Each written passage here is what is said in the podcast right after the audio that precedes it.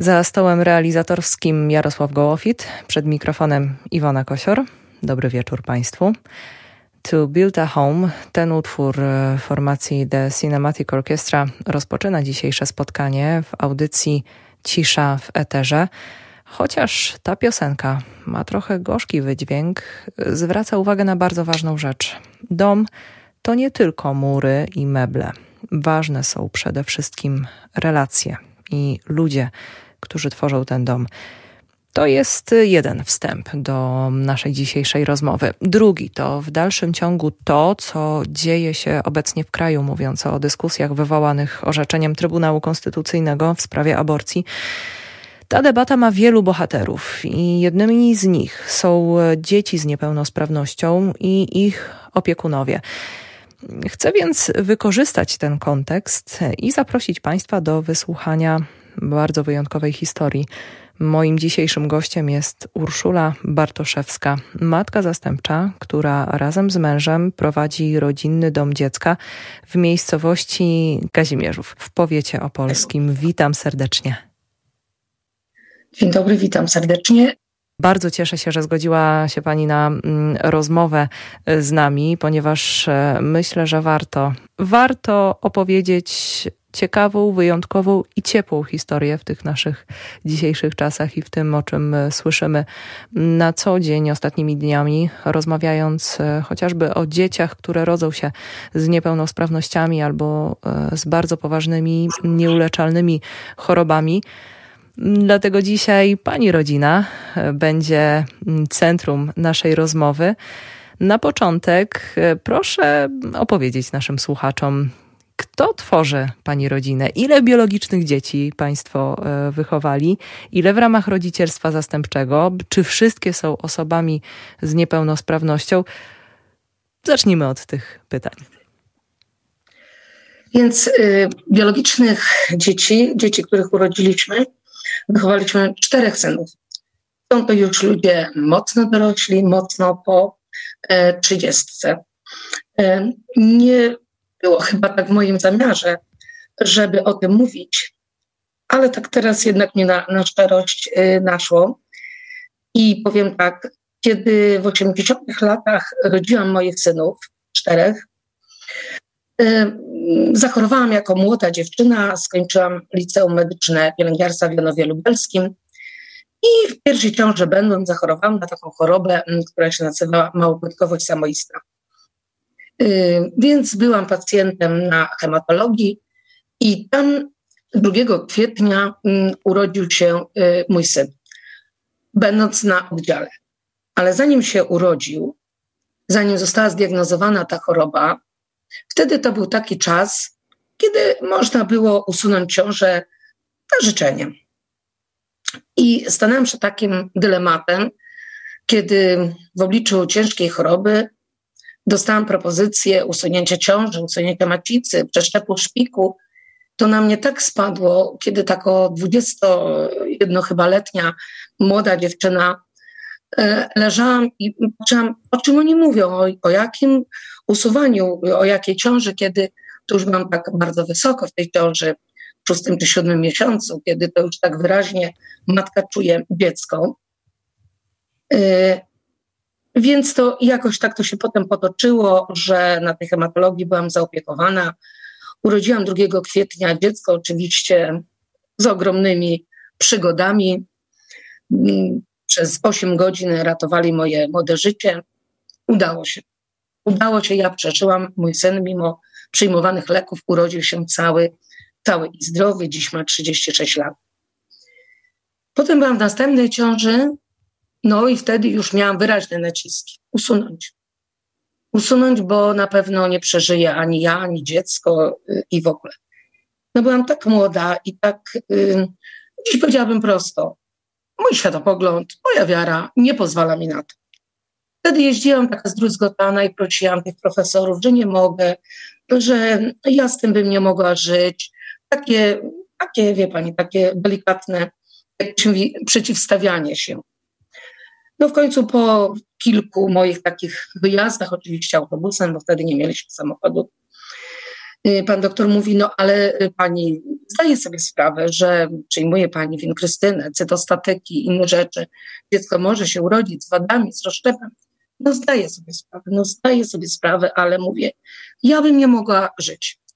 Urodziło się dziecko. Fakt, że w czasie, no, wtedy profesor zaproponował, mówi, zrobimy wszystko, co w naszej mocy, żeby pomóc pani i, i, temu, i temu dziecku.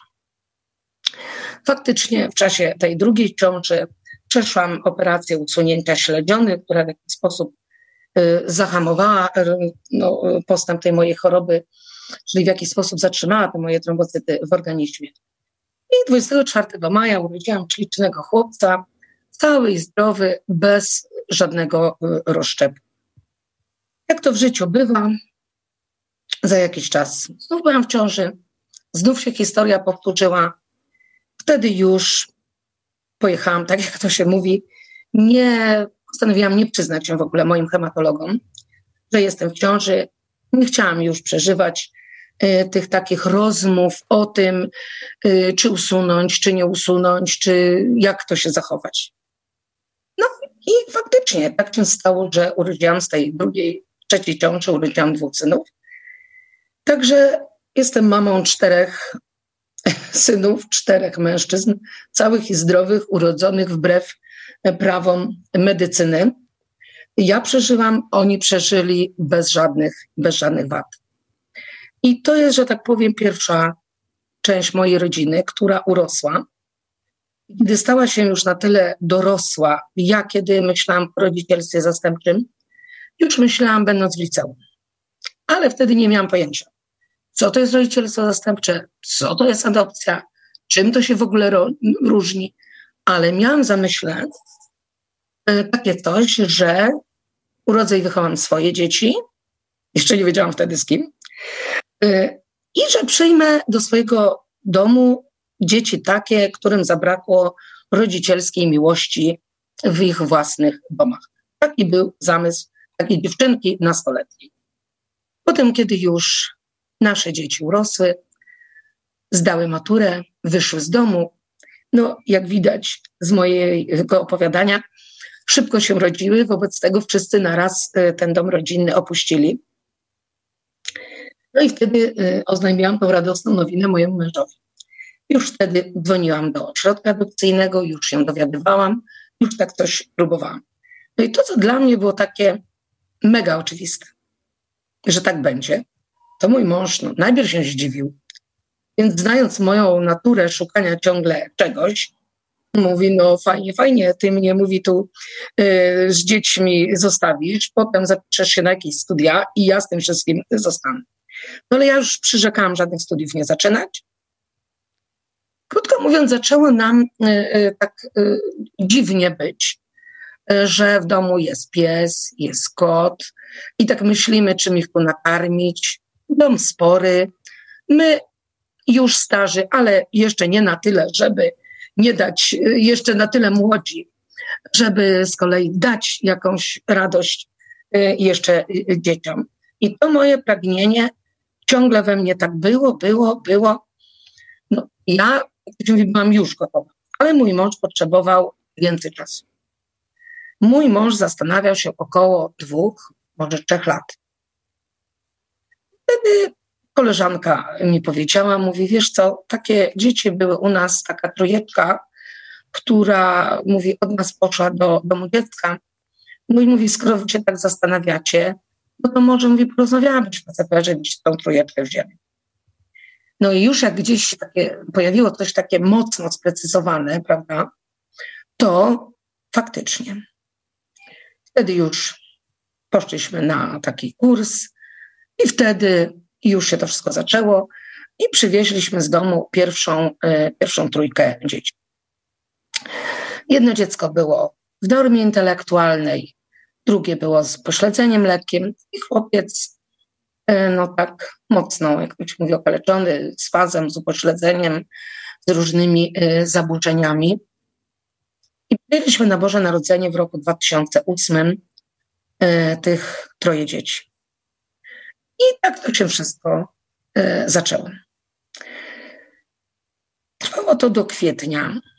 W kwietniu dostaliśmy taką propozycję z PCPR-u, czy przyjmiemy chłopca niepełnosprawnego z upośledzeniem umiarkowanym, y, którego matka właśnie zachorowała i już nie ma szans na to, żeby wyzdrowiała, że ta matka jest w stanie śpiączki. No i czy go przyjmiemy? No, po pierwsze to chłopiec, po drugie pośledzony, po trzecie duży. No mieliśmy, nie ukrywam, mocne opory. Mocne. No tym bardziej, że nie mieliśmy jakiegoś doświadczenia, ponieważ nasi synowie zdrowi, te dzieci, które wcześniej no w miarę też, ale no już tak, żeby jak to się mówi mocno to było, to nie. A no jeszcze ten chłopiec, że z wadą wymowi, że, że nie mówi. Zastanawialiśmy się dwa tygodnie. Dwa tygodnie myśleliśmy. I tak jeździliśmy, to może do Puław spotkać się z tym chłopcem, to może do Poniatowej, bo mieszkał w domu samotnej matki. I przecież tak jakoś mijaliśmy się. Aż w końcu umówiliśmy się, podjęliśmy decyzję, mówimy sierocie, odmówić grzech.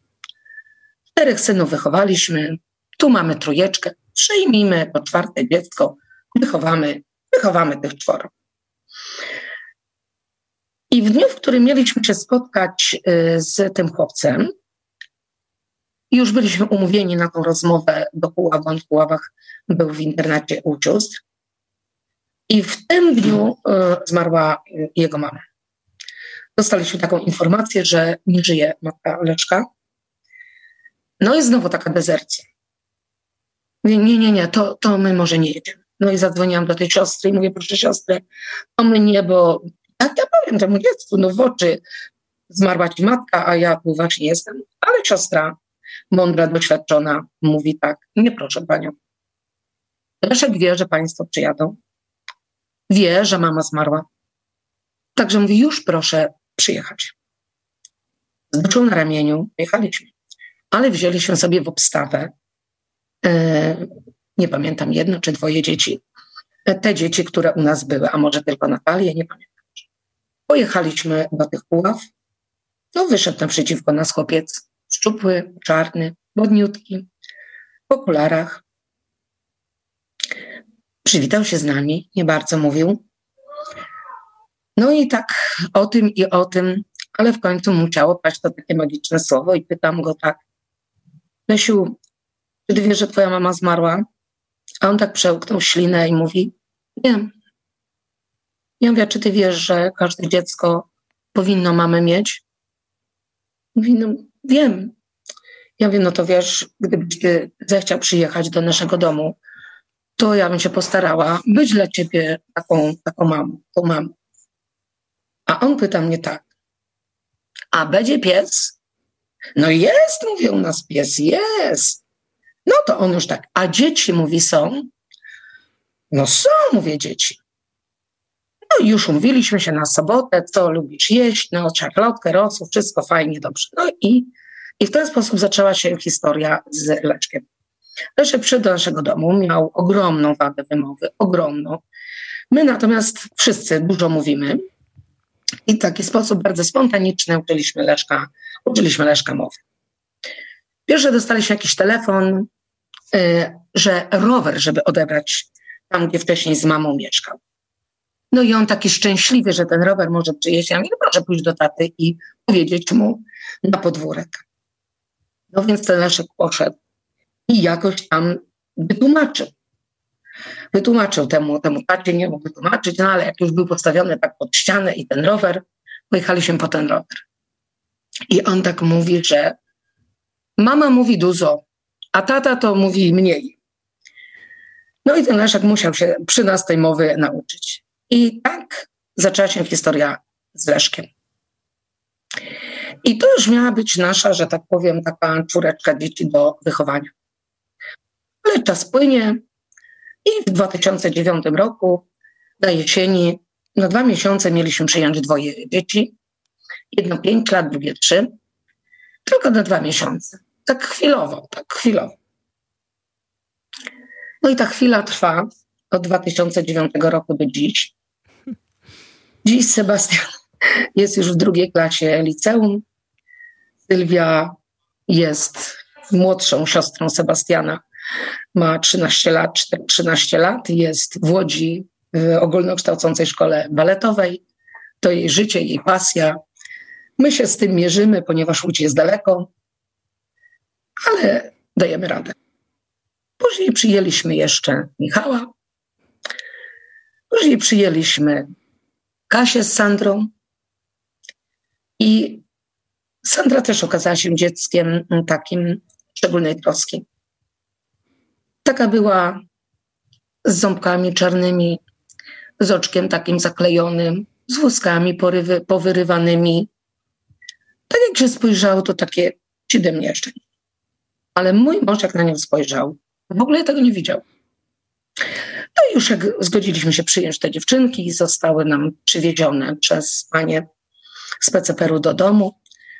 E, mój mąż spojrzał na nie i mówi: Sandrusiu, jaka ty jesteś piękna. Masz takie niebieskie oczy. A to mówi, oko się zoperuje, zęby ci nowe urosną, piękna dziewczynka będziesz. I wie pani, że tak się stało. I tak się stało. To dziecko tak rozkwitło, faktycznie, że jest obciążona fazem, ma padaczkę, ciągle ją tam diagnozujemy albo leczymy w klinice w DSK na neurologii. Ale to dziecko tak rozkwitło, że ma deficyty. No ma, no, ma. No ale to co, że ma? No ma. Później przyjęliśmy jeszcze dwóch chłopców. Po drodze tamte dzieci starsze już urosły, usamodzielniły się, odeszły z naszego domu. I to jest ta nasza wspaniała jedenastka, którą zostaliśmy operowani przez sąd. E, I czwórka naszych e, synów biologicznych. Natomiast jeszcze przez nasz dom przewinęło się e, troje dzieci, takie, które w naszym domu zagościły na jakieś tam dwa, trzy miesiące. Czyli w sumie dzieci przez nasz dom przewinęło się 18. I to jest taki zarys naszej, zarys naszej rodziny. Mój mąż zawsze powtarza, że moje przeżycia z młodości, ta moja, moja choroba, te moje takie przeżycia związane z ciężkim porodem, yy, mówi, Pan Bóg zostawił cię na poprawę. No więc jak zostałam na tą poprawę, to coś robię, żeby się poprawić, tak powiem. Robię, żeby się poprawić, a poważnie mówiąc, to jestem osobą głęboko wierzącą i wierzę, że Pan Bóg miał swój plan i że potrzebna byłam właśnie po to, żeby urodzić te swoje dzieci wbrew wszystkiemu, po to, żeby jeszcze być matką dla innych. Nie wiem właściwie, powiem Pani, dlaczego, nie wiem, dlaczego nie potrafię znaleźć na to odpowiedzi, y, dlaczego moje serce żywiej bije w stosunku do dzieci tych, mm, tych chorych, tych, które mają niepełnosprawność, tych, którym ciężko jest laurkę napisać. Wczoraj były moje 57 urodziny. Piękny dzień. No, od samego rana życzenia, SMS-y, kwiaty, kawa, no wszyscy się starają. Piękne laurki. Natomiast e, to, jak dziecko da laurkę, taką napisaną swoją niepełnosprawną, kiedy w jednym wyrazie zanim napiszę kocham, są dwa czy trzy błędy, naprawdę tak można napisać, to, to jest taka wartość nie do opisania. Chyba człowiek się cieszy z sukcesu dzieci, cieszy się z tego, że, że córka jest y, w szkole baletowej, cieszy się, jak dziecko przynosi świetne świadectwo. Rozumiem tych rodziców, bo sama byłam mamą i cieszą sukces, mam dzieci zdrowych, cieszą sukcesy. Ale naprawdę są takie sukcesy na miarę dziecka, gdzie człowiek się, my zaczęliśmy, cieszymy się, kiedy Maciuś, który się wychowuje w naszej rodzinie, ma 6 lat. I dopiero teraz, kiedy skończył 6 lat w październiku, dopiero zaczął mówić zdaniami. Są to mocno nieporadne zdania, ale nas cieszy każdy wyraz, każdy, każde zbudowane zdanie, które przekręca. Mąż mówi, że mówi po niemiecku, bo tak buduje zdania i na końcu stawia nie. Jak coś mu nie pasuje, to na końcu stawia nie i to cieszy. Historia e, Leszka, powiedziałabym, taką historią chyba na ten czas najbardziej wpisaną w serca nasze. Ponieważ Leszek już, zawsze mówię, niestety urósł. Mhm. No niestety, bo wie pani co, bo to jest fajnie, jak dzieci rosną, ale jak przychodzi ten magiczny czas, kiedy muszą opuścić dom i nie wiesz, gdzie ten dom opuszczą i wiesz, że sobie w życiu nie poradzą bez ciebie, to to jest trudne.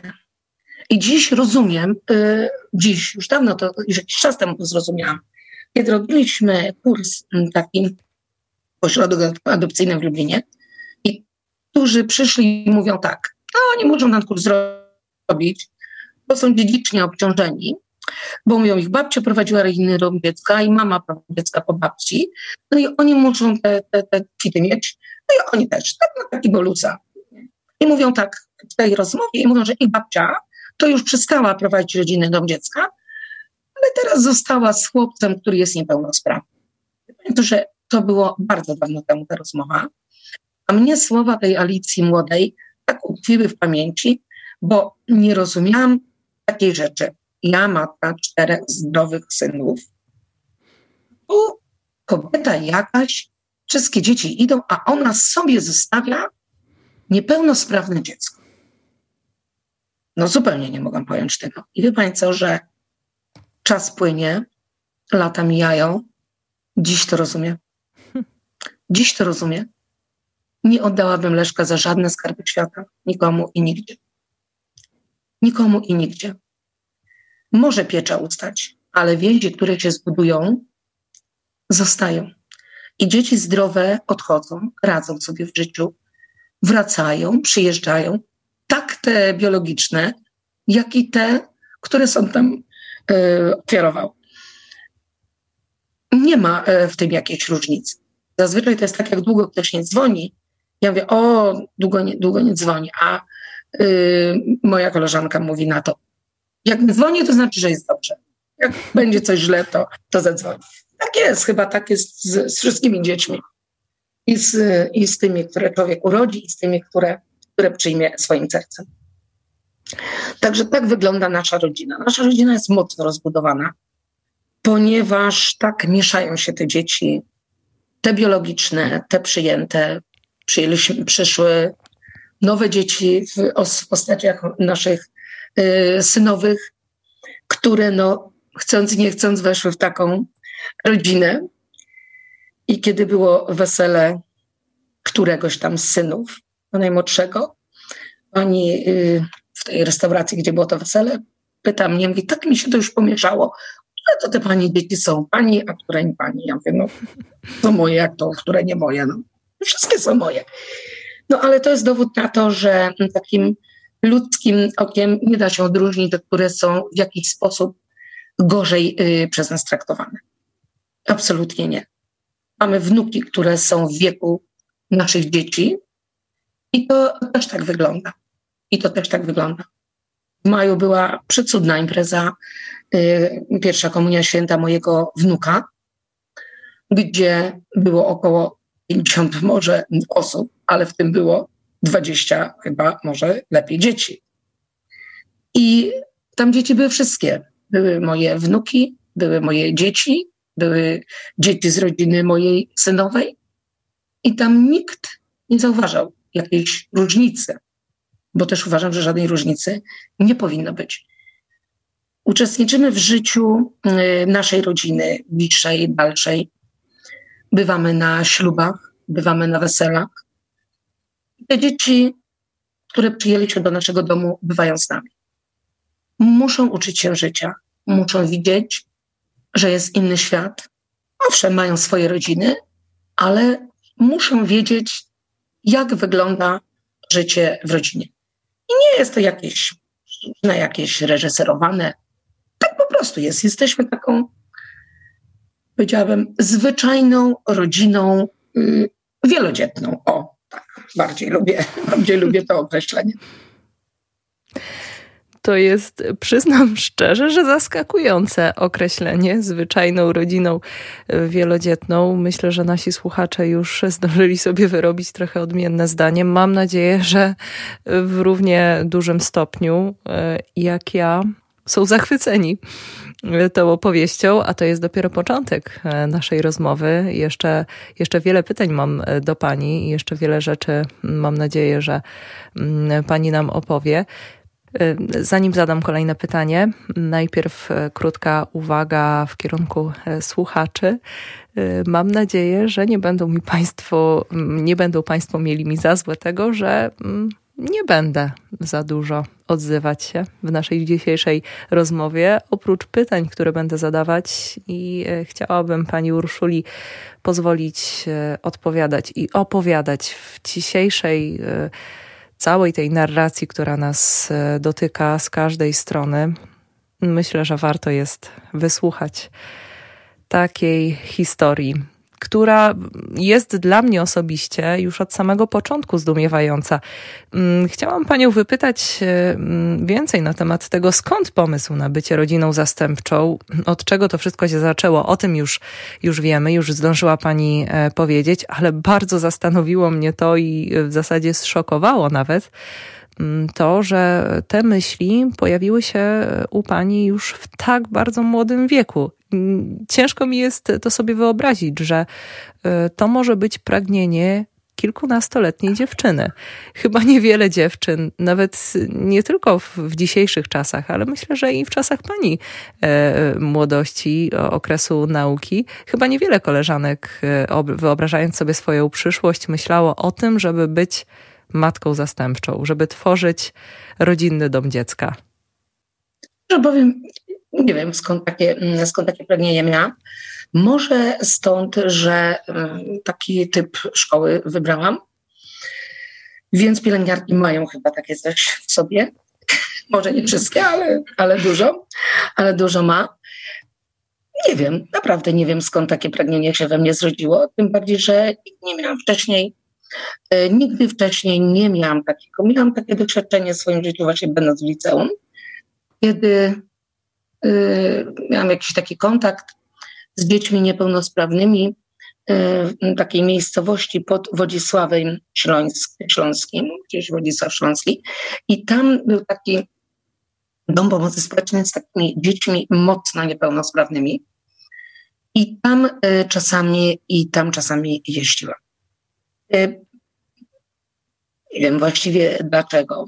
Może, może dlatego miałam takiego księdza, katechetę, który kształtował nasze serca i sumienia, księdza Budzyńskiego. I z nim wyjeżdżaliśmy w wakacje, na takie wczasorekolekcje, gdzie pomagaliśmy osobom niepełnosprawnym na, na wózkach, takie mocno niepełnosprawne te osoby były. Więc może, może to to, ale tak naprawdę to jest, chyba pozostanie tajemnicą. Nie wiem, nie wiem dlaczego. Może to już tak miało być, że trzeba się było czymś odwdzięczyć za to, że się przeżyło i urodziło się czterech zdrowych synów. To naprawdę tajemnica stanie, nie wiem dlaczego. Nie wiem skąd to pragnienie. Chyba czasami w zasadzie nawet nie ma potrzeby szukania odpowiedzi na tego typu pytania. Czasami ta odpowiedź jest niepotrzebna, tak mi się wydaje. Mm, nasuwa mi się teraz kolejne pytanie. Mm, jak e, funkcjonowanie w takiej rodzinie i decyzja, bo oczywiście jest to decyzja e, przede wszystkim pani i pani męża, ale mm, no nie da się ukryć, że to jest decyzja, która wpływa na całą rodzinę, zarówno na państwa biologiczne dzieci, jak i także na, na krewnych, na osoby, które, które tworzą tę dalszą rodzinę, tworzą kręgi przyjaciół, znajomych. Jak wychowywanie dzieci w ramach rodziny zastępczej wpłynęło na Pani więzi w rodzinie? No to jest właśnie bardzo dobre pytanie. E, otóż, kiedy zdecydowaliśmy już z mężem, że przyjmiemy dzieci, Wtedy poprosiliśmy do rozmowy naszych dorosłych synów, którzy już wtedy byli poza domem, to był czas wakacji. Zawołaliśmy ich, usiedliśmy do stołu i y, mówię im tak, że wy jesteście już poza domem, postanowiliśmy przyjąć dzieci, którym w domach rodzinnych nie wyszło, którym zabrakło tej rodzicielskiej miłości. Na co nasi synowie zamilkli. A że to było w taki czas wakacyjny, my mamy gospodarstwo rolne. No i pierwszy odważny się odważył i mówi: No to skoro mamo, ty się dziecka spodziewasz, no to ty w pole już nie idź. No i w ten sposób, tak, żartem to zostało rozładowane. Jak to wpływa na relacje? Powiem tak, moja rodzina w bardzo taki ciepły sposób przyjęła te dzieci. E, o ile dzieci, które przechodzą, zastanawiają się, jak mówić, czy mamo, czy ciociu, to pragnienie słowa matka jest. Duże, y, duże dzieci, no jednak mają tą świadomość swoich rodziców, więc jest im wiadomo trudniej. Nigdy też nie narzucamy dzieciom, jak mają mówić. To wynika z ich, z ich pragnienia, z ich relacji y, ze swoimi rodzicami. Mm, nie narzucamy. Jeżeli dziecko ma pragnienie mówić mamo, proszę uprzejmie. Jeżeli y, ma taką lojalność względem swoich rodziców, bo duże dzieci tak mają, to mówią ciociu. Natomiast słowo dziadku czy babciu nie wymaga już takiego obudowania. I y, pamiętam, jak mój tato, już dziś świętej pamięci, i moja mama. Więc to było tak oczywiste dla dzieci, że jeżeli przyjeżdża mój tato, czy my jedziemy, to jest to dziadek jest ktoś inny, to jest po prostu dziadek.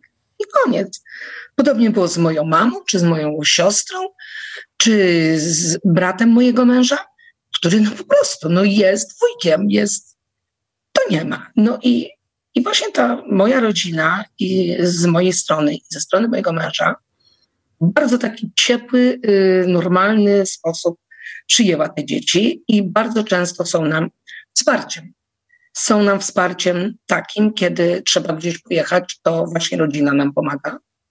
To właśnie w rodzinie te dzieci nasze zostają. Nigdy nie korzystamy z jakiejś takiej formy, jaką daje prawo, że gdzieś tam jakaś rodzina pomocowa. Absolutnie nigdy w życiu. Nigdy w życiu. Nigdy w życiu nie oddałabym dzieci gdzieś tak hurtem, żeby wyjechały do jakiejś obcej rodziny, bo na przykład ja mam tam iludniowy wyjazd gdzieś, do tego celu służy y, moja rodzina biologiczna, która, y, powiem tak, nigdy w życiu ani y, moje synowe, no bo to one wiadomo, czym domu trzymają, ani moje synowe, ani moja siostra, ani kiedyś moja mama, nikt nigdy nie odmówił nam takiej pomocy. Jeżeli trzeba, to jak żyła moja mama, przyjechała na dwa, trzy dni do dzieci. Nie ma sprawy, tak jak, tak jak kiedyś do wnuków, tak tak do tych. Dziś, że to czas płynie, więc taką rolę spełniają moje, moje synowe. Więc e, tak to, się, tak to się zadziało. Natomiast na więzi to nie przeszkodzi, nie, niczym to nie przeszkadza. Natomiast czasu na pewno ma człowiek mniej. Na pewno czasu ma człowiek mniej, na pewno ma taki, że no niestety wszędzie nie pojedziesz. My obecnie, e, obecnie w naszym domu wychowuje się ośmioro dzieci. No więc taką zwyczajną niedzielę, no nie weźmiesz ósemki dzieci i nie skoczysz do kogoś na, na kawę, prawda? Bardziej to do nas zapraszamy, dlatego że no zwyczajnie jest pojechać, trudno nawet logistycznie mm, tak to, tak to ogarnąć. Natomiast to jak ta moja rodzina? Ja wrócę jeszcze do Leszka. Mhm. Wrócę jeszcze do tego naszego Leszka. E, Leszek no niestety urósł ma już 26 lat, ale kiedy był jeszcze młodym chłop, młodszym chłopcem, młodym chłopcem, zadałem mu takie pytanie, yy, wiedząc, że wszyscy śmiertelni jesteśmy, chciałabym dożyć jeszcze wnuków od tych dzieci drugich, ale czas, czas pokaże, co tam Pan Bóg ma w planach. Zapytałam Leszka kiedyś, mówię Lesiu, gdybym ja umarła, z kim ty chciałbyś zamieszkać? Na co Leszek, który nie ma taty, yy, któremu zmarła matka jedna, druga matka wyjeżdża z takim tekstem, odpowiada mi z taką wadą wymowy, mamo, mamo, ty nigdy nie umrzesz. Ty. Ja mam mówi dwie mamy, jedną ciebie tu, Ewę w niebie. Ty nigdy, mamo, nie umrzesz. Ale mówię, Lesiu, gdybym tak jednak kiedyś umarła, Lesiu chyba nie miał wtedy poczucia czasu, to to znaczy kiedyś. No i tak udało mi się i on mówi, że to z Emilem. Emil to mój średni syn, wtedy jeszcze młody chłopak, ale już jak pierwszy głos dam Leszkowi, więc potem zaproponowałam Emilowi, czy Emil, czy, czy zgodzi się przyjąć Leszka, jakbym ja umarł. No na to tamten, chociaż w normie intelektualnej, no był również szokowany pytaniem. Ale y, no już po takich rozmowach dla niego kiedyś jednak miało jakieś znaczenie, mówi: Dobrze, mamo, bądź spokojna, bądź spokojna i ja zaopiekuję się Leszkiem. Wtedy jeszcze tak jakoś sobie myślałam, wie pani, o, o różnych rzeczach człowiek myśli e, później, wszystkiego się nie przewidzi, nie? Więc Leszek, Leszek urósł, Emil urósł, Emil się ożenił. No i teraz przychodzi taka sytuacja, kiedy wchodzi nowa osoba do rodziny, Emila żona, która de facto jest tak jakby troszeczkę e, postawiona w takiej niezręcznej sytuacji, prawda? Wchodzi do nowej rodziny, do rodziny mocno rozbudowanej, prawda, w której jest tyle e, obcych, e, obcych ludzi. Są teściowie, którzy mocno są zaangażowani uczuciowo w dzieci przyjęte. I jeszcze z takim zamysłem, że jak Leszek urośnie, to zostaną obdarowani takim prezentem. Ale no i tak jakoś Bogu dzięki to się wszystko ułożyło. I faktycznie ta moja synowa przyjęła, przyjęła tego Leszka. Jest dziś dla niego takim głównym opiekunem, no bo to ona dom prowadzi. To ona gotuje, to ona bierze, to ona sprząta, no ona prowadzi dom, jest gospodynią. I ten Leszek E, znalazł właśnie przy rodzinie mojego syna e, swoje miejsce. Ma tam swoje miejsce, ma nas, czyli w momencie, kiedy skończył 25 lat, powolutku, powolutku przeprowadził się, tak jak każde dziecko dorosłe, przeprowadził się do Emila, zresztą tak chciał. Ma tam swoje miejsce, ma swój pokój, a przede wszystkim ma, przede wszystkim ma ludzi przy sobie, i ja jak tak patrzę, kiedy siedzą sobie tak przy kawie, tacy mężczyźni, mój syn Leszek, Jędrek z nimi uwielbia też być, mój wnuk, piją kawę, jeden prawdziwą, reszta inkę. I jak oni tak lubią z sobą być. Nie wiem, czy to ktoś rozumie. Lubią z sobą być. Leszek ma w sobie oprócz tego swojego przymiotnika, tej swojej niepełnosprawności, ma w sobie takie coś, czego nie ma nikt zdrowy. Opowiem taką historię, może troszeczkę śmieszną, może nieśmieszną. Kilka lat temu, może rok, może dwa, jak to na wsi bywa, robi się późnym latem, przygotowuje się drzewo e, na opał na zimę. No i tak mężczyźni mm, tam jadą do lasu, a to tną na podwórku, a to ładują na traktor. No coś się tam dzieje. No i jest tym wszystkim mój maleńki wnuk. Ale ten mój maleńki wnuk potrzebował wtedy przespania się w ciągu dnia, bo był naprawdę maleńki, może miał dwa lata, może trzy. No i to dziecko zasnęło.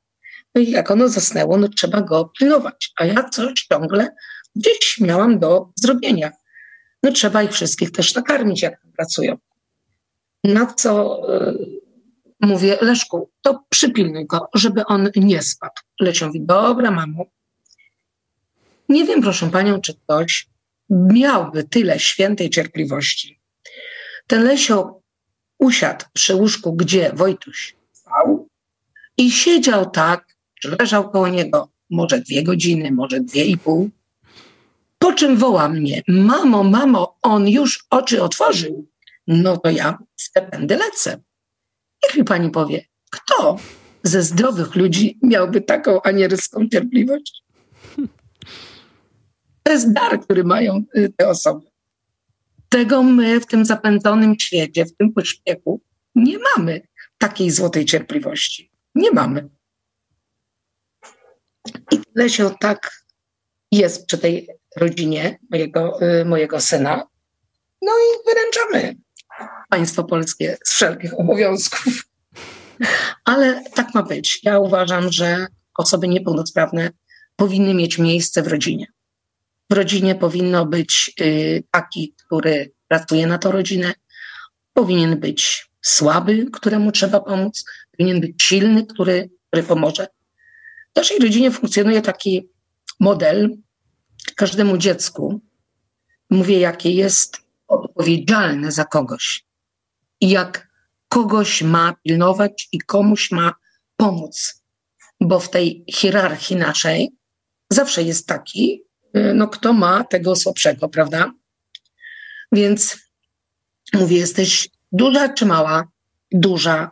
No to jak jesteś duża, to masz się, mówię, zaopiekować, przypilnować młodszego Maćka. No kogokolwiek tam, prawda? Czyli taki przydział ma taką osobę, e, na którą. I to daje dzieciom takie poczucie ważności. Jestem duży, jestem ważny, jestem mądry. Dlaczego? Bo ja już potrafię komuś pomóc, bo ja potrafię się e, zaopiekować, potrafię pomóc ci wsiąść do e, busa, potrafię ci pomóc kurtkę podać, czapkę znaleźć. No różne rzeczy trzeba, trzeba pomóc, prawda? tak to, tak to u nas funkcjonuje. Ja jestem zwyczajną mamą, chodzę do pracy, po południu pomagam dzieciom e, w lekcjach. Trzon całej naszej rodziny to jest mój mąż, mhm. który, który e, trzy lata się zastanawiał. Natomiast już jak się zastanowił, już jak się zastanowił, to no, bez niego e, by tego wszystkiego nie było. Absolutnie to on ogarnia wszystkich terapeutów, to on ogarnia wszystkie szpitale, to on ogarnia wszystkich specjalistów, lekarzy, wszystkie wizyty, to on tam jedzie. To on kładzie się z Sandrucią, kiedy, kiedy choruje, leżą obydwoje w tym DSK i ten mój mąż nie wiem, gdzie tam śpi pod łóżkiem, w kanapie, czy nie wiem gdzie, czy, czy na krześle, czy nie śpi zupełnie. E, to on to wszystko mm, ogarnia.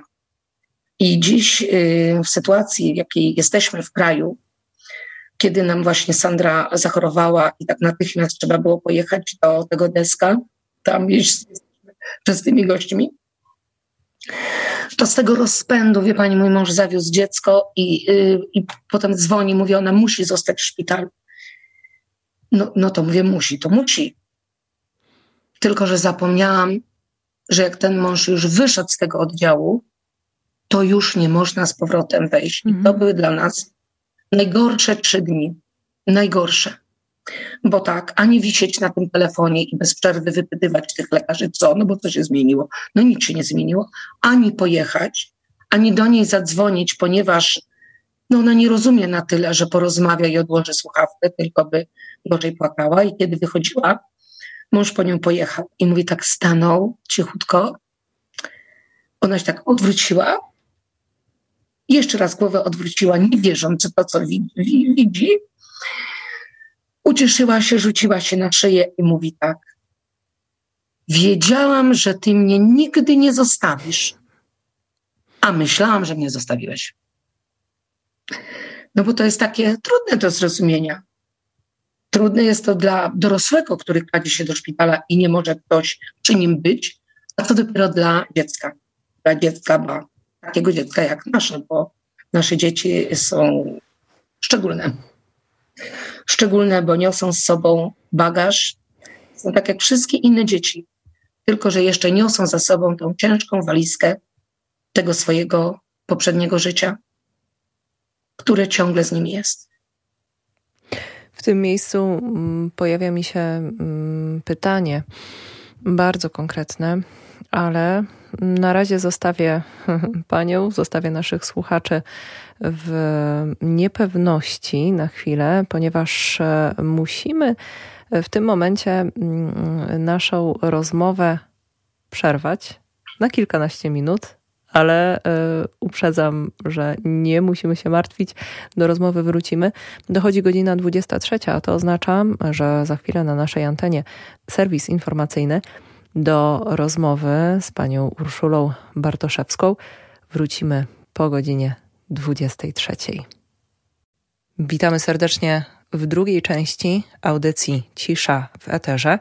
Realizuje ją dzisiaj Jarosław Gołofit, a przed mikrofonem niezmiennie Iwona Kosior. Moim dzisiejszym gościem jest Urszula Bartoszewska, która razem z mężem tworzy rodzinny dom dziecka w miejscowości Kazimierzów w powiecie opolskim. Myślę, że ta rozmowa jest e, bardzo wyjątkowa, szczególnie potrzebna w dzisiejszych czasach, e, w tej rzeczywistości, którą mamy obecnie, w tej całej dyskusji społecznej, e, w dyskusji medialnej, w tych wszystkich informacjach, w tym, co dzieje się za oknem, co dzieje się na ulicach.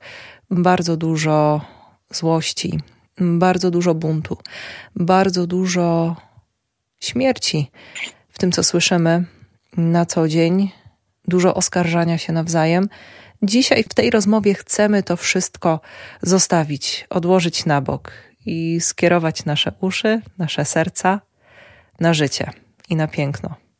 Bo wydaje mi się, że ta historia, którą dzisiaj Państwu opowiadamy, właśnie tym życiem i tym pięknem i miłością jest. Dlatego, skoro już zahaczyłam o temat miłości, moje kolejne pytanie, które nawiązuje do tego, co, co mówiła Pani przed godziną 23 w pierwszej części naszej rozmowy. Bardzo często Wtedy, kiedy w rodzinie pojawia się dziecko z niepełnosprawnością, kiedy, e, kiedy rodzice dowiadują się, że ciąża jest zagrożona albo ciąża jest obciążona bardzo poważnymi e, wadami rozwojowymi, pojawia się w relacji żona-mąż, w relacji rodziców, pojawia się kryzys i pojawia się dramat. Bardzo często e, taka informacja i dziecko, które rodzi się z takimi obciążeniami, mm, niestety jest kryzysem nie do przejścia dla małżonków czy dla partnerów. U Państwa wydaje mi się, słuchając Pani opowieści, wydaje mi się, że e, decyzja o opiece nad tego typu dziećmi chyba jeszcze bardziej scaliła Państwa związek. Jeśli mówię coś, co nie jest zgodne z prawdą, to proszę mnie poprawić, ale, ale chciałabym się zapytać, jak, jak ta decyzja, ta droga, którą Państwo wybrali, wpłynęła na, na Państwa relacje i na Państwa więzi w małżeństwie? Mam nadzieję, że nie jest to zbyt osobiste pytanie. Nie, nie, nie, nie, absolutnie nie. Myślę, że y, myślę, że coś w tym jest. Myślę, że coś w tym jest, dlatego że pewnie gdyby nie to, że przyjęliśmy te dzieci, to każdy z nas y, pracowałoby gdzieś, y, jak to się mówi, w swoim zainteresowaniu.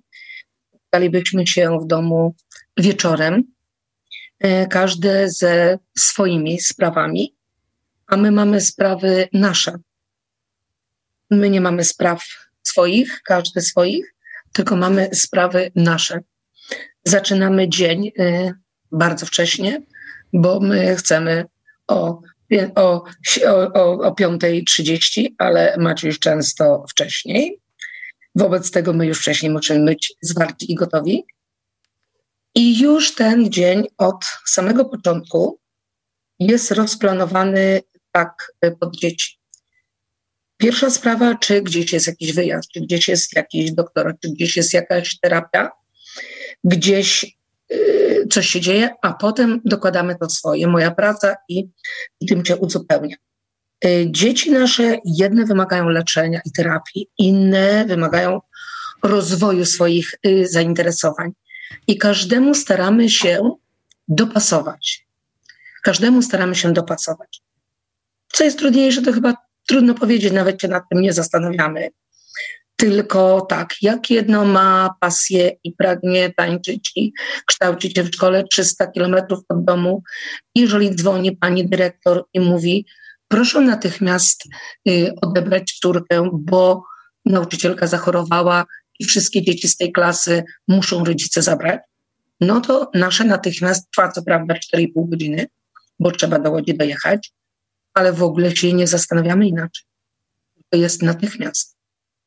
Jeżeli wymaga to tego, że trzeba było w ubiegłym roku przywozić córkę z Ostrowca co piątek, bo innego połączenia nie było, to też nie zastanawialiśmy się ani minuty nad tym, tylko mąż siadał y, w samochód i jechał do tego Ostrowca po to, żeby na 23 przywieźć ją do tego domu, bo nie było pomyślenia, żeby ona tam została, bo jest jeszcze małą dziewczynką, tęskni i musi w tym domu na weekend być. Nawet nam nie przyszło, że może być inaczej.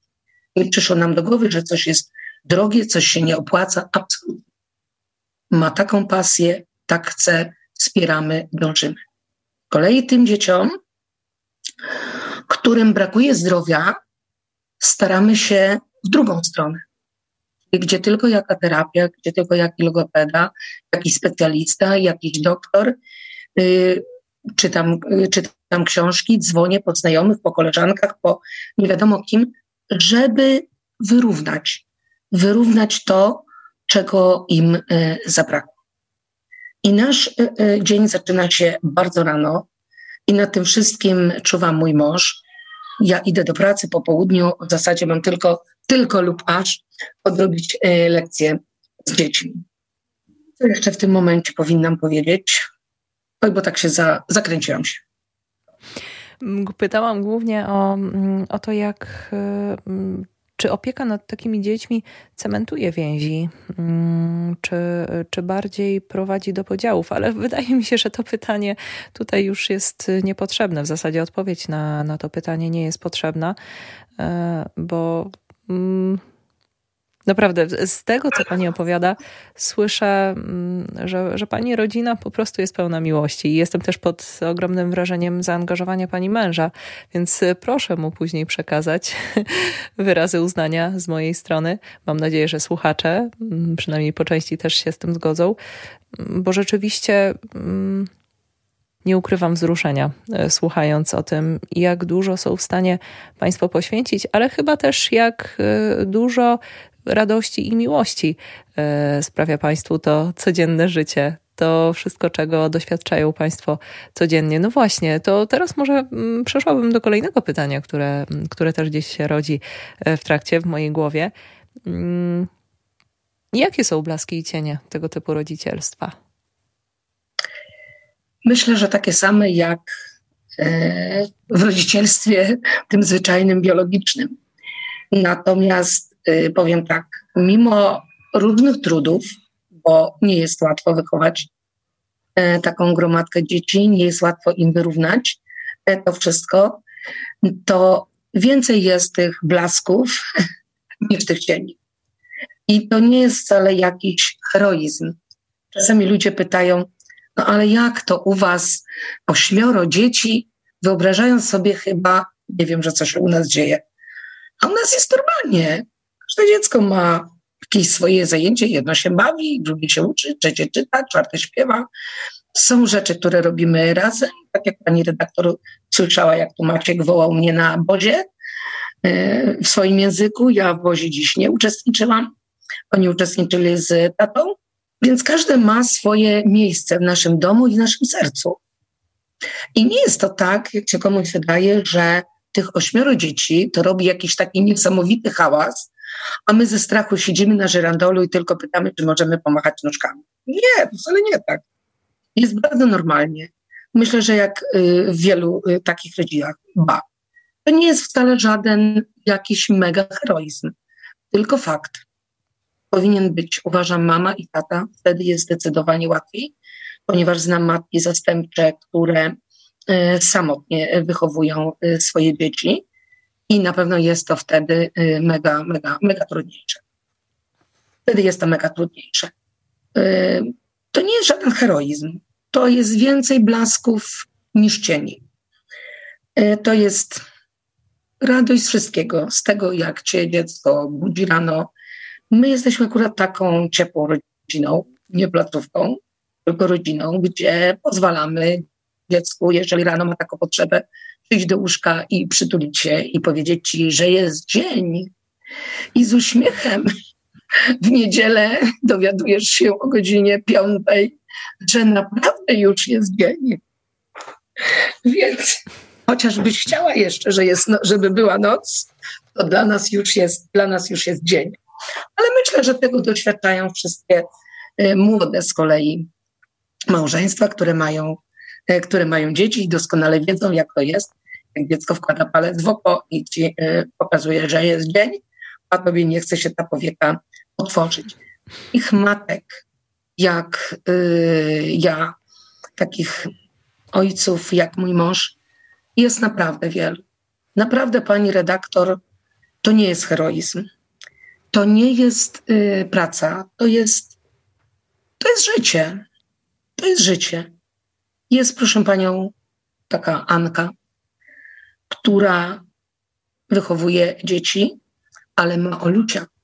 Olusia, która przywiozła jako dwutygodniowego niemowlaczka ze szpitala Oluś jest z ogromnymi deficytami, z niepełnosprawnością, ale ta Anka, oprócz tych wszystkich innych dzieci, ona najbardziej tego Olusia widzi i najbardziej myśli o tym, jak to będzie, jak ten Oluś dorośnie.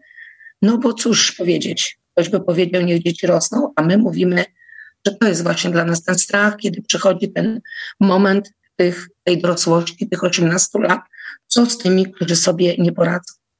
Jest Karolina, która wychowuje niepełnosprawne dzieci. Jest Agata na Mazurach, która wychowuje dzieci dorosłe, już niepełnosprawne, które właśnie nie odejdą, bo nie mają gdzie i ona je wychowuje dalej jako wolontariat. Jest, proszę panią, cudowna, jak to ja mówię, matka matek zastępczych. Chyba powinna być dołożona do litanii wszystkich świętych, Mira w Łodzi, która wychowuje cudowną dziewczynkę Wikusię. Wikusia jest dziewczynką bardzo obciążoną. Wikusia nie ma rąk ani nóg. Wikusia nie mówi. Ta matka, mimo swojego wieku, jest z tym dzieckiem. I Wikusia ma lat chyba 15 czy 16 Amira martwi się, jak to będzie, jak będzie miała Wikucia 18-20 lat i nagle wobec e, prawa zostaną dla siebie obce. Dziwi to panią, co mówię? No właśnie, to jest, My, tutaj jest miejsce chyba, żeby... Mhm. To jest chyba dobre miejsce, żeby wytłumaczyć naszym, naszym słuchaczom, jak wyglądają e, w Polsce realia mm, rodzicielstwa zastępczego, zwłaszcza jeśli chodzi o dzieci z niepełnosprawnościami, ponieważ e, tutaj chyba nasza rozmowa w tym momencie nabierze trochę gorzkiego e, zabarwienia, ale uprzedzamy słuchaczy tylko na chwilę, ponieważ mam nadzieję, że, że jeszcze zdążymy powiedzieć o, o tych pięknych rzeczach, ale, mm, ale zatrzymajmy się nad tym na chwilę, mm, ponieważ poruszyła właśnie Pani bardzo ważną, e, ważną kwestię. Inaczej wygląda opieka nad dzieckiem z niepełnosprawnością, a inaczej wygląda sytuacja, kiedy to dziecko nabiera e, dojrzałości i wieku, w którym piecza zastępcza ustaje. I tu się zaczyna to, co boli, i tu się kończy nasz piękny czas, tu się kończy nasz piękny, nasz piękny czas, ponieważ stoimy przed dylematem.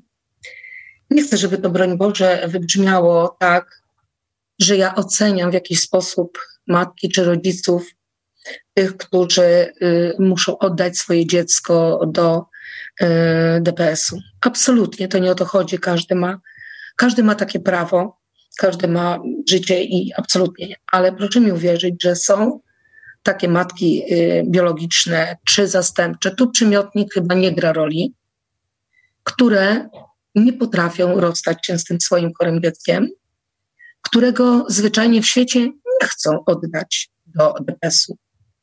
I to bym chciała y, wyraźnie powiedzieć, że takie matki są. I my też mamy prawo, my też mamy uczucia, i nas też proszę wysłuchać, zrozumieć.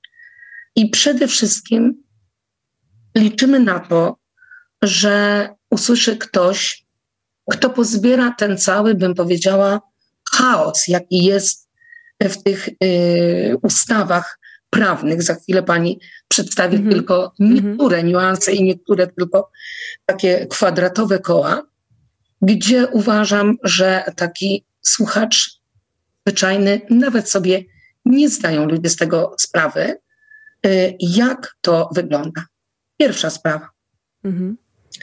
Pierwsza sprawa zaczyna się w wieku 24 lat, kiedy ustawa o kształceniu specjalnym mówi, że w wieku 24 lat dziecko przestaje się kształcić. Ale ustawa o pieczy zastępczej mówi, do 25 roku życia dziecko może być w rodzinie zastępczej, ale pod warunkiem, że się uczy. No i wtedy tak. To dziecko, które uczy się w szkole, na studiach, pisze doktorat, robi kolejny jakiś tam kierunek studiów, wszystko fajnie. Ale są dzieci, dla których sukcesem było nauczyć się gotować makaron, sukcesem było nauczyć się obrać ziemniaki, ogolić się, ubrać, poskładać swoje ubranie. Proszę mi wierzyć, że dla niektórych dzieci, ludzi jest to na miarę dyplomu magistra. Ono wymaga tyle wysiłku w tym człowieku, żeby się tego właśnie nauczył. I tu się rozjeżdżają te dwie ustawy, że w wieku 24 lat najsłabsze ogniwo zostaje wyrzucone. Najsłabsze. Bo dzieci, które mają intelekt na tyle, to sobie taką czy inną szkołę, czy zaoczną, czy jaką, położą zaświadczenie i mogą otrzymywać to świadczenie do 25 lat i mogą być w rodzinie do 25 lat. To słabe już w wieku 24 lat zostaje wyrzucone poza system. Owszem, można, że tak powiem, składać wnioski, sądować się, czyli tam po wielu bojach y, dochodzi do tego, że faktycznie mogą te dzieci zostać do 25 roku życia, ale nie jest to jasno zagwarantowane, niepotrzebnie się te dwie ustawy rozjeżdżają i uważam, że to najsłabsze nie powinno być y, przedwcześnie, że tak powiem, y, o ten rok wyrzucane. Potem problem się zaczyna dalej. Dlatego, że w wieku już tym, nawet czy to 24 czy 25 lat, okazuje się, że my jesteśmy obcy, nikim. Przez tyle lat jesteśmy matkami, matkami, które przyjęły dzieci, które nie przyjęły matki biologiczne. My, matki obce, sądem, jak to się wina znaczone, przyjęłyśmy te dzieci i kiedy ma dziecko 25 lat, okazuje się, że jesteśmy nikim. Panią, jesteśmy nikim. Dlaczego? Dlatego, że jest w naszym kraju takie coś jak, nazywa się doświadczenie pielęgnacyjne, które przysługuje matce biologicznej matce biologicznej czy rodzinie biologicznej, e, czyli jest ono przeznaczone dla ludzi, między którymi jest stosunek alimentacji. Ale już matce obcej, która, pochowa, która pokochała, która nie chce oddać dziecka do DPS-u, takie świadczenie nie przysługuje. Nie mogę tego pojąć, bo zazwyczaj się mówi, że jak nie wiadomo o co chodzi, to chodzi o kasę. Nie, pani redaktor, absolutnie nie chodzi o żadną kasę. Ponieważ ile kosztuje miejsce w DPS-ie, myślę, że każdy się orientuje, prawda? Ale... Natomiast mhm. no. No powiedzmy, powiedzmy, jak to wygląda, jeśli chodzi o kwestię świadczenia y, dla takiej osoby, a y, koszty w, w DPS-ie mniej więcej. To znaczy, no koszt DPS-ie jest mniej więcej z takim przeciętnym 4 tysiące. Mhm. To jest tak całkiem z niskiej półki. To jest całkiem z niskiej półki. Natomiast y, matki, y, które urodziły swoje dzieci, otrzymują świadczenie pielęgnacyjne w wysokości 1000, może 1800 zł, może, może około 2000, tak powiedzmy. Y, za to, że rezygnują z pracy zawodowej i opiekują się swoim y, dzieckiem niepełnosprawnym. Chwała za to tym, kto to ustanowił i tym matkom taką pomoc dał. Natomiast matki zastępcze dostają nic. Dostają nic, ponieważ ustawodawca nie przewidział chyba takich sytuacji, że może obca osoba chcieć opiekować się y, obcym dzieckiem, którego nie urodziła, opiekować się nim dłużej. Ba, są jeszcze inne takie niuanse. To mówię o dziecku takim już, dziecku, dziecku o dorosłym, o dorosłym dziecku, prawda? Natomiast proszę Panią, kiedy dziecko jest małe, i tu jest też kwadratowe koło, kiedy dziecko jest małe i z niepełnosprawnością i wymaga ze strony rodziców, wymaga ze strony rodziców takiej bezpośredniej opieki. To jeżeli jest się mamą biologiczną, rodzicem biologicznym, otrzymuje się świadczenie pielęgnacyjne. Jeżeli jest się rodziną zastępczą, ale spokrewnioną, czyli babcią czy dziadkiem, też się otrzymuje to świadczenie. Ale jeżeli jest się obcą mamą zastępczą, niezawodową, otrzymuje się świadczenie na pokrycie kosztów utrzymania dziecka, tego świadczenia się nie otrzymuje. Dlaczego? Tego nikt nie wie. Mało tego, podobno jest zapis w Trybunale, który mówi o tym, że owszem, powinny, y, powinno, że tak powiem, te matki zastępcze to świadczenie otrzymywać. Trybunał tak orzekł. Jest takie orzeczenie, ale nie ma tego w ustawie. A jak nie ma w ustawie, to nie ma tego w wykonaniu. Ba, mało tego. Jest jeszcze taki news śmieszny, aczkolwiek to już jest taki śmiech przez łzy. Gdybym zadała pani redaktor retoryczne pytanie, mhm. tak z punktu widzenia logiki, kto to jest opiekun faktyczny? Kim jest opiekun faktyczny? Jak by pani y, to zinterpretowała? Czy słuchacze nasi? Hmm. Na pewno osoba, która mm, poświęca swój czas, y, swoją energię i jest realnie przy osobie, którą się opiekuje. Fajne słowo, realnie. Otóż pani redaktor, opiekun faktyczny to zależy, mówię do pani redaktor i do państwa słuchaczy, to zależy, w która ustawa to mówi. Według NFZ-u, tak faktycznie, ja, państwo, pani redaktor, macie rację. Opiekun faktyczny to jest ta osoba, która realnie, która realnie codziennie wstaje do tej osoby, która realnie się tą opieką opiekuje. Tak mówi NFZ. Ale już ustawa yy, z opieki społecznej tak nie mówi. Według ustawy opieki społecznej opiekun faktyczny to jest taka osoba, która złoży wniosek o przysposobienie. Czyli taka, która złoży wniosek o przysposobienie, o zaadoptowanie takiej osoby. To jest opiekun faktyczny według ustawy yy, yy, tej, o której mówię. Natomiast tu się zaczyna takie kwadratowe koło. Ciężko mi wytłumaczyć, ale postaram się. Mhm. Jeżeli matka zastępcza wychowuje niepełnosprawne dziecko, żeby ona mogła otrzymać to świadczenie pielęgnacyjne, powinna złożyć do sądu wniosek o to, że chce to dziecko przysposobić. Tylko, no tu jest znowu taki myk. Dziecko jest chore i ta matka nie może pracować, bo siedzi w domu z tym dzieckiem i biega na rehabilitację. A jak biega na rehabilitację i siedzi w domu z tym dzieckiem, to nie pracuje. Mhm. A jak nie pracuje, to nie może złożyć wniosku o adopcję. No bo z marszu zostaje odrzucona, prawda? Bo osoby, które chcą adoptować, muszą pracować. I tu się y, z koła robi koło kwadratowe. Proste rozwiązania wydawałyby się, by były y, najlepsze, ale właśnie na to, y, na to jest trudno. W Danii, mhm. w Danii są rodziny zastępcze dla osób dorosłych.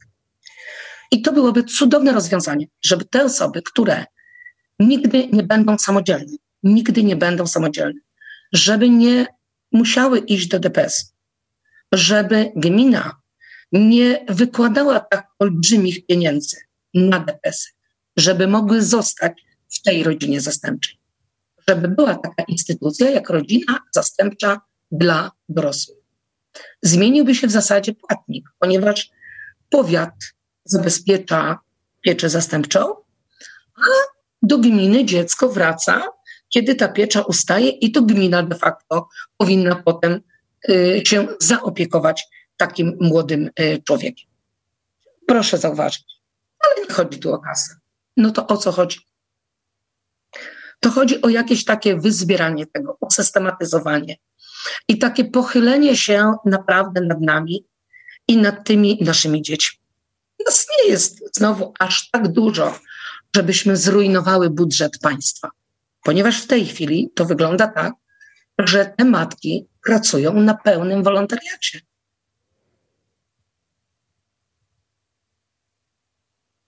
Mhm. Także uważam, że takie proste rozwiązania byłyby najlepsze. Może popatrzeć na tę banię, może wydłużyć tą, tą pieczę, może zmienić płatnika. No ja nie jestem prawnikiem, ale takie rozwiązania przychodzą mi do głowy. Natomiast dla mnie nie jest rozwiązaniem, że kiedy przyjmuję dziecko, kiedy go wychowuję, kiedy poświęcę się mu swój czas, nagle w wieku 25 lat ustawodawca stwierdza, że jestem nikim, jestem obca i, i tyle.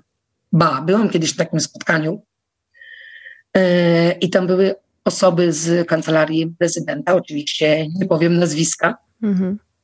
I ten pan powiedział do mnie tak, jak ja sygnalizowałam taki problem, ponieważ w wielu miejscach o tym mówię.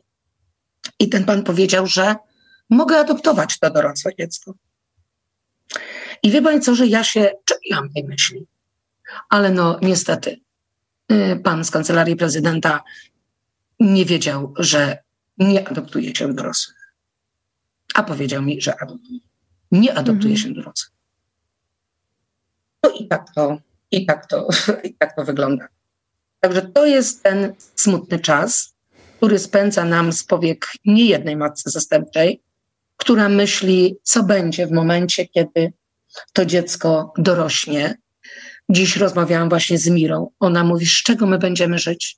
Z czego my będziemy żyć, kiedy teraz nie jest nam łatwo?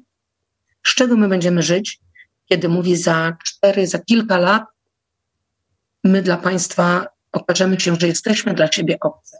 Czy można być, pani redaktor, dla siebie obcym, kiedy jest się z, z sobą przez tyle lat?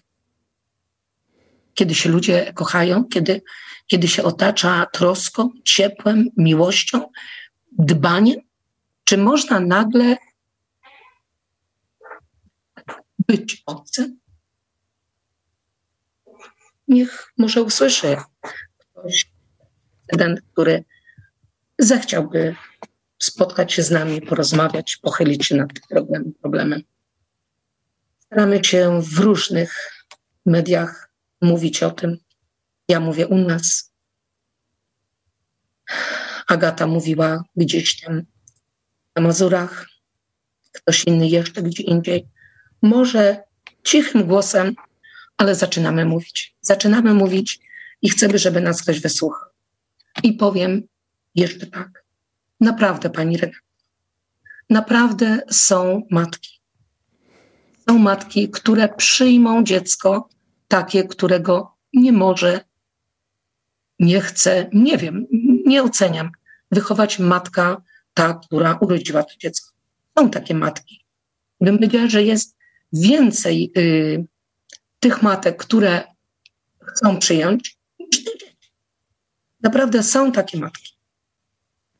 Mam nadzieję, że ten głos będzie w końcu usłyszany. Bardzo trzymam za to kciuki. Kto wie, może wśród naszych słuchaczy są osoby, które, które mają może możliwość przekazania tej iskry dalej.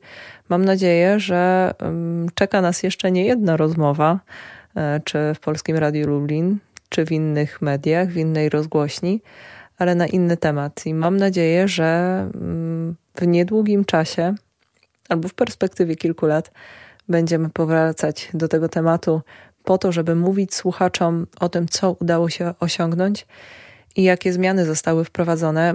Rzeczywiście to jest bardzo trudny temat i ja trzymam e, osobiście kciuki bardzo mocno za to, żeby, mm, żeby ktoś już zauważył i usłyszał Państwa postulaty, bo e, z tego, co można zauważyć z tego, co ja słyszę, z tego, co mam nadzieję, że słyszą e, mm, Państwo przed radioodbiornikami, pomysły są, konkretne, e, konkretne rozwiązania czy inspiracje są jak najbardziej i, i można posłużyć się przykładem e, chociażby innych krajów, jak e, takie sytuacje są rozwiązane, bo jeszcze raz chciałabym, żeby to wybrzmiało dla naszych słuchaczy w momencie, kiedy mm, dziecko, osoba z niepełnosprawnością, E, osoba, która wychowuje się w, w rodzinie zastępczej, w momencie, kiedy kończy 25 lat, rodzina, która opiekuje się taką osobą, ma dwie możliwości.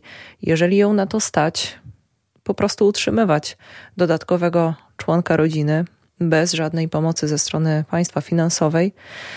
A jeżeli nie jest w stanie mm, unieść e, tego budżetowo, rozwiązaniem jest e, przekazanie takiej osoby do domu mm, pomocy społecznej. I tutaj chyba mm, ciężko jest e, komentować. To mam nadzieję, że, że nic nie przekręciłam, że, że mówię tak, jak, e, jak to wygląda. Jeśli e, coś przekręcam, proszę, żeby pani mnie poprawiła, ale mm, no wydaje mi się, że, że chyba odpowiedź tutaj nasuwa się sama.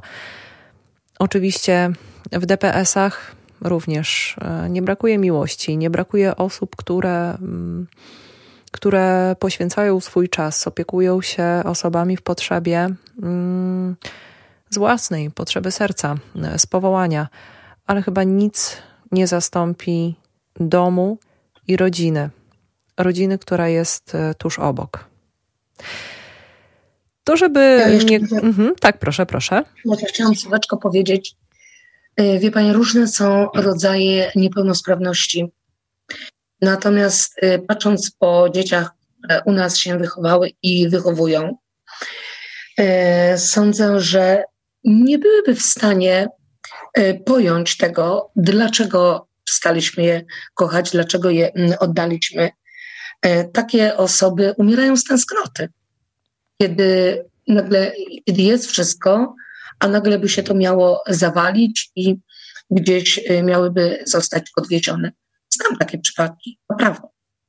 Naprawdę znam taki przypadek, gdzie y, dziecko, no już nieważne z jakich powodów, właśnie zostało tak oddane i dziewczynka po półtora roku zmarła. Zmarła, owszem, była chora, ale uważam, że w dużej mierze ta tęsknota, ta tęsknota ją zabiła. Także tak, to jest smutny, także może przejdźmy na jakiś troszkę mhm. Radośniejszy czas, bo jednak mimo wszystko chcę powiedzieć, że dzieci i te zdrowe, i te chore dają ogromnie dużo radości. Nie trzeba się bać niepełnosprawności. Nie trzeba się bać przyjęcia do swojego domu e, takich e, dzieci, czy to niepełnosprawnych, czy zdrowych. Szczególnie uważam osoby takie, które mają domy, które mają czas, mają serca, własne dzieci już wyszły z tego domu. Może nie na taki, że tak powiem, na linę, gdzie wychowuje się ośmioro dzieci, ale jedno, dwoje. Uważam, że podobno są takie kraje, gdzie ludzie właśnie w takim wieku, jeszcze silnym, już nie młodym, przyjmują do swojej rodziny dzieci. Bardzo, bardzo, bardzo gorąco zachęcam wszystkich słuchaczy, ponieważ oprócz tych różnych cieni, blasków jest zdecydowanie e, więcej. Proszę zauważyć, ja mam czas na dwugodzinną rozmowę z panią redaktor, przy czym mój mąż e, dzielnie sobie radzi z całą resztą. To dzięki niemu mogę z państwem porozmawiać po to, żeby też oddać hołd innym rodzicom zastępczym, którzy doskonale wiedzą, o czym mówię. To w takim razie e, zadam tutaj pytanie, które specjalnie zostawiłam też na koniec naszej e, rozmowy, bo nie uprzedzając wcześniej słuchaczy, że będzie ten element e, trudnych pytań i opowiedzenia tej mm, niestety, ale, ale, ale przykrej strony mm, mm, rodzicielstwa zastępczego w przypadku e, osób z niepełnosprawnością. Dlatego mm, zostawiłam pytanie, które jeszcze tutaj nie wybrzmiało. Odpowiedź myślę, że można by było poskładać z tego, co pani zdążyła nam opowiedzieć, ale chciałabym jeszcze raz zebrać to wszystko w jednym pytaniu. Czego pani osobiście na przestrzeni tych wszystkich lat, tych kilkunastu lat e, wychowywania, opieki nad, nad tak wyjątkowymi dziećmi, nauczyła się od e, swoich dzieci? Czegoś nauczyłam? Nauczyłam się przede wszystkim pokory. Nauczyłam się e, tego, że nic nie jest nam dane pani redaktor i drodzy słuchacze, nic, absolutnie nic nie jest nam dane raz na zawsze. Ani rodzina cudowna, którą mamy, ani zdrowie, nic nie jest nam dane raz na zawsze. Patrząc po historiach życia moich dzieci, widzę, jak łatwo może się w jakimś momencie rodzina załamać, jak łatwo się może wszystko rozsypać. Zawsze mówię tak, kiedy mówimy o domach dziecka i są zwolennicy domów dziecka, ja uważam, że miejsce dziecka jest tylko w rodzinie. Tylko w rodzinie. Jeżeli ktoś uważa, że dom dziecka jest dobrym rozwiązaniem, to niech się zastanowi, skoro jest tak cudnie, czy on byłby swoje dziecko. Wtedy każdy mówi, no ja, no skąd? Nie, no przecież ja pracuję, ja nie jestem jakaś, przepraszam za określenie, patologia, prawda? Proszę Państwa, bardzo łatwo, bardzo łatwo, że tak powiem, może przyjść choroba, bardzo łatwo może jakiś inny czynnik zaważyć, czynnik niezależny. A w tym wszystkim jest dziecko, które absolutnie, absolutnie nie jest winne za to, co się zadziało w życiu jego rodziców, których też absolutnie ja nie osądzam. Tylko, że akurat, pani redaktor, my mieliśmy, mamy takie szczęście.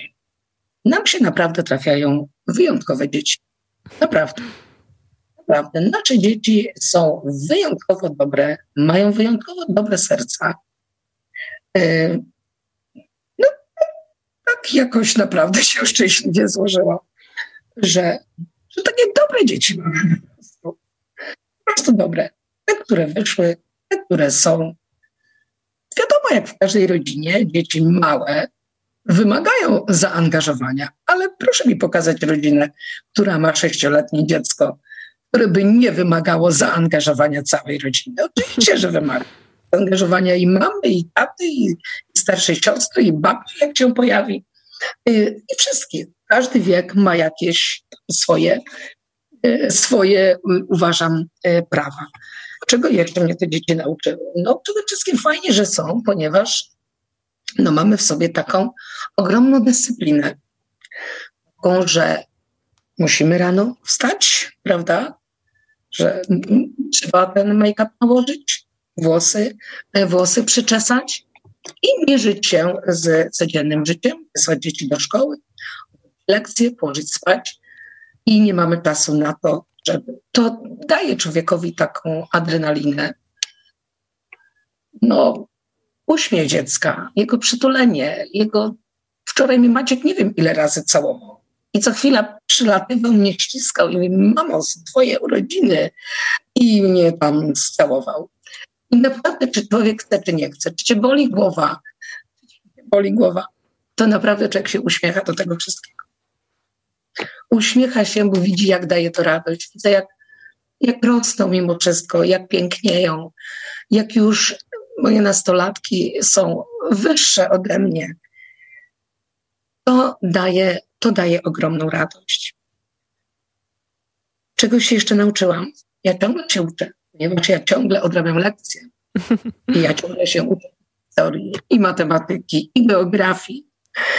I ciągle wracam do lat e, podstawówki i uczę się czytać klimatogram i rozwiązywać równania, ponieważ no, jestem po to, żeby im pomóc. Ciągle czytam na nowo lektury, może się komuś e, wydawać, że on tak ze swoim dzieckiem nie robi.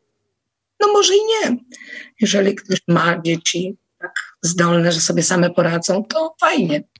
Ale moim dzieciom jest potrzebna moja pomoc.